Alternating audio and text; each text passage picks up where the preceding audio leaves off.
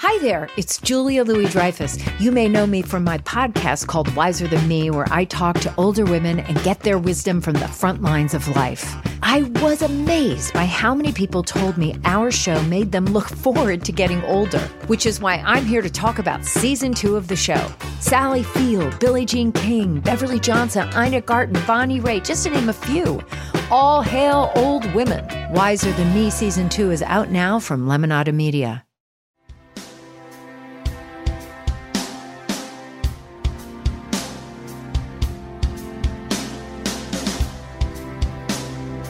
The better part of the last decade, science fiction finally evolved from a niche genre into a mainstream staple. And while many people are familiar with the so called fathers and grandfathers genre, the women who have been instrumental in creating and shaping the nerdverse have largely gone unrecognized. Until today. I'm Cher Martinetti, and this is Sci Fi Wire Fangirls Forgotten Women of Genre, a podcast where we tell the stories of the women who helped some of the most famous fantasy worlds become a reality.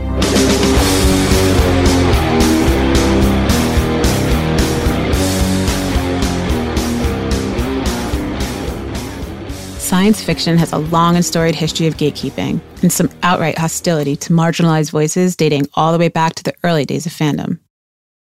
But today, it's one of many genres leaning towards an inclusive future that's both revitalized and revolutionized by Black women writers. Afrofuturism has become a genre in and of itself, and it's made its place in every realm of media, from music to movies to books, appearing everywhere from the paintings of Basquiat to the music of Janelle Monáe all the way to comic books and film with Black Panther. Afrofuturism is easily one of the most important movements of science fiction in the last century. Let's be honest, science fiction has greatly benefited from the work of Black women writers, many who have been giving us challenging new ideas of what the future might look like, at least as far back as the publication of Octavia Butler's first complete standalone novel, 1979's Fledgling. With increased interest in the overlooked and forgotten histories of marginalized science fiction and fantasy writers, we're always discovering new works that were believed lost, underappreciated in their time, or that have just been flat out forgotten about. Lately, the early days of Afrofuturism and its founders have finally become the subject of deeper conversation. One of the writers to first show us themes of a hidden, technologically advanced African society is Pauline Hopkins, who's believed to be the first Black woman to pen a science fiction novel with 1902's of one blood. Unassumingly told, which cements the bond of brotherhood among all classes and all complexions. Fiction is of great value to any people as a preserver of manner and customs, religious, political, and social.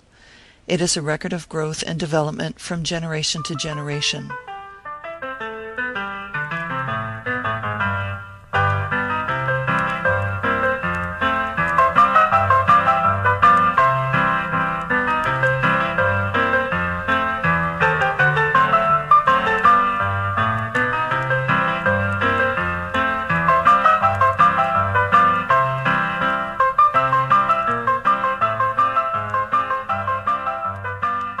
Her exact date of birth is unclear, Pauline Hopkins arrived in the world in 1859, born to her mother, Sarah Allen, and her biological father, Benjamin Northup.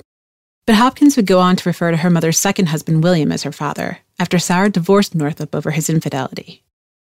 Sarah and William were both fairly well off and well connected. So Pauline was born into what amounted to a middle class family life.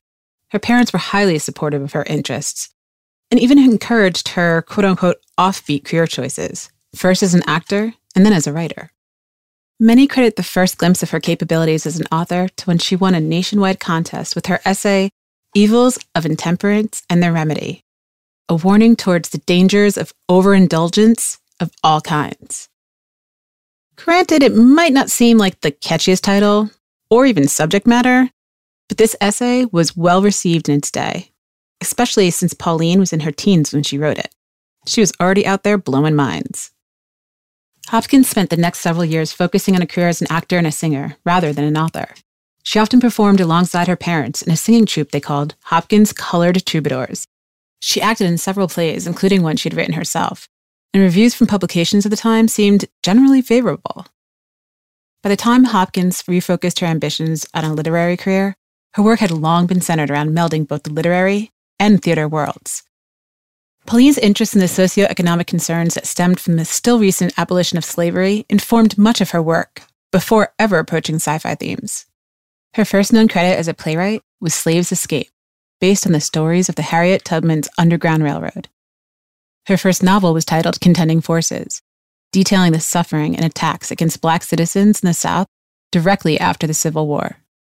Occasionally writing under the name of her mother, Sarah Allen, Hopkins left the theater and took on a job at the Colored American, which was the first magazine to cover African American culture. Fearful indeed is the plan of existence which rules our mortality. Innocent or guilty, our deeds done in the flesh pursue us with relentless vigor unto the end of life.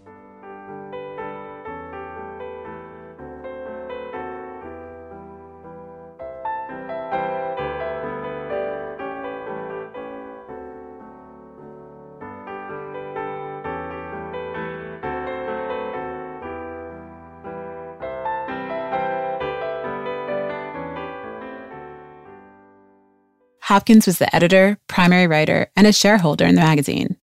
Her tenure lasted a mere three to four years before a hostile takeover by Booker T. Washington saw her replaced with a new editor, Fred Randolph Moore. Adding insult to injury, detailed letters in Hopkins' estate discussed her suspicions that she was being conspired against by both the white co founder of the Colored American, John C. Freund, and the magazine's eventual head, Booker T. Washington. According to Hopkins, Freund and Washington worked together to quell her outspoken views against racism. They sought to bring about a magazine that would be more pleasing to whites of the early 20th century, who, given what we know of white people in 2019, were probably not that easy to appease. She believed that Washington's presence, one of a more willing and compliant black man, hurt her position and brought along with it a slew of sexist and racist microaggressions and that he worked against her to increase his own position in the service of making a more white friendly publication. Washington ultimately cost Hopkins her job. It may not shock anyone to hear Hopkins underwent this treatment during the turn of the century, but much of what she experienced from her peers in 1903 are the same as modern complaints of massage misogynoir in publishing today, over 115 years later. Hopkins wrote two romance novels in serial form for the Colored American before her eventual sci fi novel. True to form, she created subversive works of social commentary. The books feature discussion of violence against former slaves in post Civil War America and the complexity of interracial relationships in the early 1900s. Subjects that, at the time, were not often, if ever, written about by Black women. Pauline Hopkins never shied away from controversy, but it was for all the right reasons. But it was during the winter of 1902 Hopkins published what is now considered her most important work in serial form this would be her final novel for the magazine and her last full length book. Of One Blood focuses on a mixed race man named Reuel Briggs, whose ability to pass as white has led him to take on a somewhat laissez faire stance on his heritage. He seeks to go along to get along and doesn't understand why he should care about the long standing histories at play in his life in America. Ultimately, he leaves the US to visit Ethiopia, where he discovers a hidden civilization of people who now read as proto Afrofuturists they exist in a secret, technologically advanced society, much like Black Panther's Wakanda.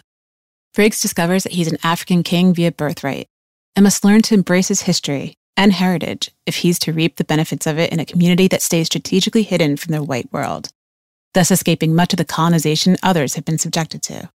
Theirs is a proud society, and as Briggs learns via psychic awareness of the kings that are his ancestors, his pride grows too.